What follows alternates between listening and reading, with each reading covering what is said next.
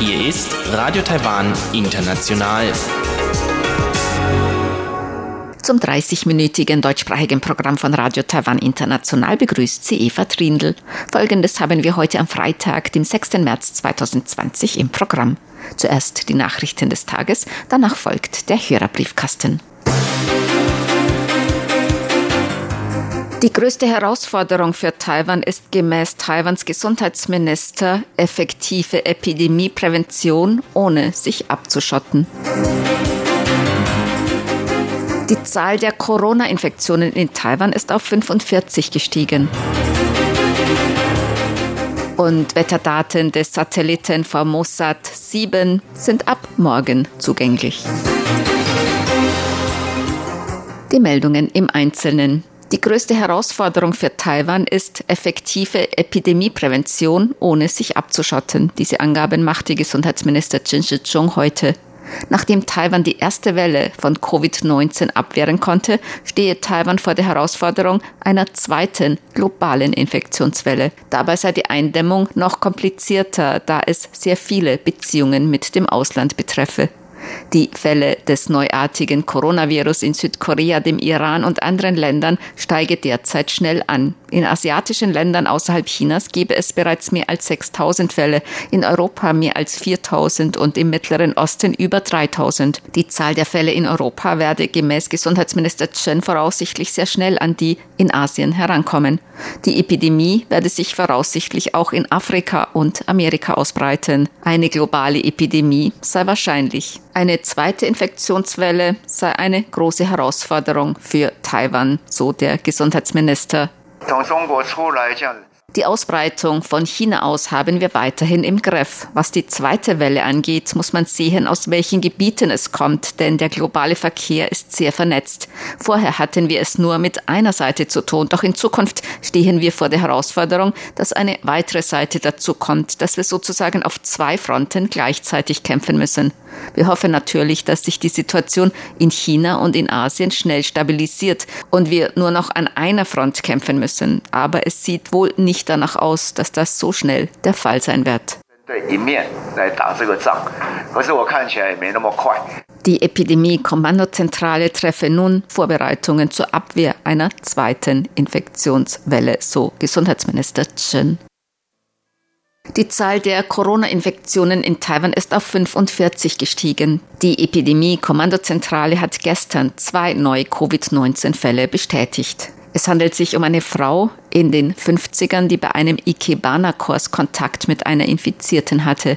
Der 44. Fall, ein Mann in seinen 30ern, entwickelte nach einer Reise in die Philippinen Symptome. Gestern war bei ihm eine Infektion mit dem neuartigen Coronavirus bestätigt worden. Heute hat die Epidemie-Kommandozentrale den 45. bestätigten Infektionsfall bekannt gegeben. Die Frau in ihren 50ern war Mitte Februar auf der gleichen Station im Krankenhaus untergebracht wie eine Infizierte, die wegen Vorerkrankungen dort behandelt worden war. Im Umfeld dieser Infizierten wurden nun bereits sieben weitere Infektionen mit dem neuartigen Coronavirus bestätigt. Damit stieg die Zahl der bestätigten Fälle in Taiwan auf 45. Kontakte eines australischen Musikers in Taiwan sind unter Quarantäne gestellt worden. Der Musiker wurde nach seiner Rückkehr aus Taiwan nach Australien positiv auf das neue Coronavirus getestet. Insgesamt wurden mehr als 100 Personen in Taiwan unter Quarantäne gestellt, darunter Mitglieder des Nationalen Symphonieorchesters Taiwans. Da der Musiker in Teilen der Konzerte auch im Zuschauerraum gesessen hatte, werden auch Konzertbesucher unter Quarantäne gestellt, die sich in einem einem Umkreis von zwei Metern des Musikers befanden. Kulturministerin Chen Li-jun sagte heute auf einer Pressekonferenz,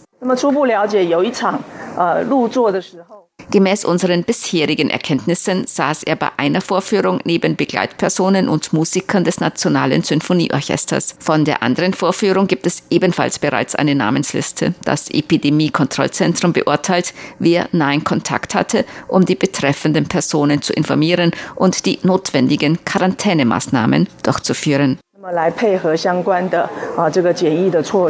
Das Nationaltheater und die Nationale Konzerthalle wurden bis Montag für umfassende Desinfektionsarbeiten geschlossen. Gemäß Kulturministerin Zheng Lijun werden alle Konzerte des Nationalen Symphonieorchesters im März verschoben. Staatliche Orchester und Ensembles der darstellenden Künste werden internationale Einladungen vorübergehend einstellen. Künstler und Künstlergruppen im Privatsektor sollten vor Auslandsreisen eine umfassende Risikoeinschätzung vornehmen, so die Kulturministerin. Kulturministerin. Der Gewerkschaftsbund hat sich für mehr Unterstützung von atypischen Beschäftigten ausgesprochen. Wegen der Verbreitung von Covid-19 hat die Regierung eine Reihe von Maßnahmen zur Unterstützung von Arbeitnehmern ergriffen, darunter Zuschüsse von Arbeitnehmern, die wegen Freistellung nur den Mindestlohn erhalten. Der Generalsekretär des Gewerkschaftsbundes, Dai Guorong, begrüßte heute in einem Interview die Maßnahmen der Regierung. Unternehmen müssen zum Beispiel den betroffenen Arbeitnehmern bei Zwangsurlaub weiter den Mindestlohn zahlen. Die Regierung gewährt jedoch einen Zuschuss in Höhe der Hälfte des Fehlbetrags zum ursprünglichen Gehalt. Davon profitierten jedoch nur Beschäftigte in einem festen Arbeitsverhältnis. Viele atypisch Beschäftigte blieben ohne Einkommen, so der Generalsekretär des Gewerkschaftsbunds. Viele sogenannte atypisch Beschäftigte erhalten ohne Arbeit bei unbezahltem Urlaub keinen Lohn. Sie bekommen auch keinen Mindestlohn und haben überhaupt kein Einkommen mehr. Wir schlagen vor, dass die Regierung überlegt, auch ihnen Zuschüsse zu gewähren. So Dai der Vorsitzende der Handelskammer, Lai Zhengyi, bestätigte ebenfalls die Politik der Regierung. Es gebe jedoch bereits viele Voraussetzungen für Unternehmen, wenn sie ihre Arbeitnehmer in unbezahlten Urlaub schicken wollten. Dies sollte vereinfacht und gelockert werden. Die Ausbreitung von Covid-19 werde voraussichtlich noch ernster werden. Deshalb sollte die Regierung Pläne zur Unterstützung von betroffenen Unternehmen bereithalten, so Lai. Daten über die Erdatmosphäre des Satelliten Formosat 7 werden ab morgen öffentlich zugänglich sein. Diese Angaben machte Taiwans nationale Raumfahrtorganisation NSPO heute. Die nationale Raumfahrtorganisation wird täglich um 10 Uhr vormittags die meteorologischen Daten des Vortages im Internet veröffentlichen.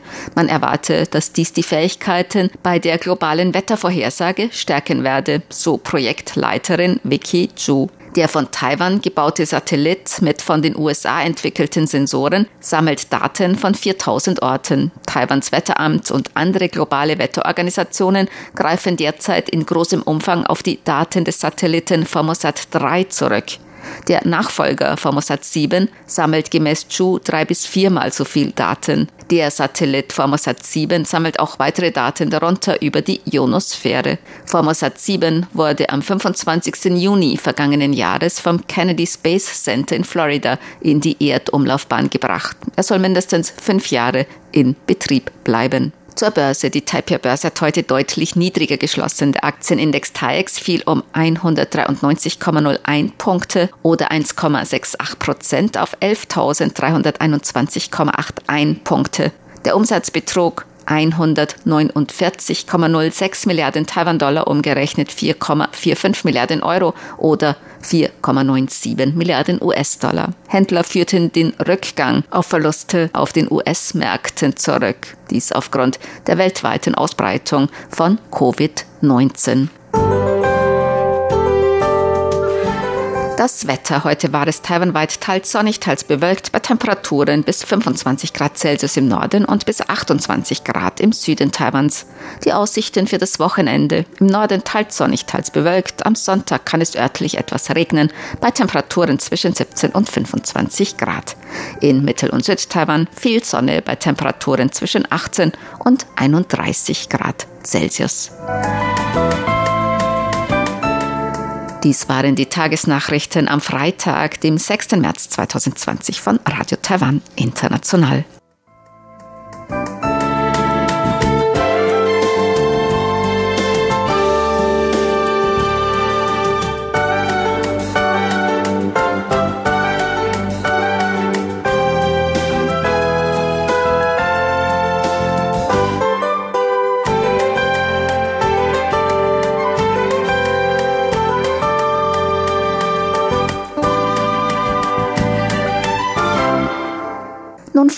Der Hörerbriefkasten.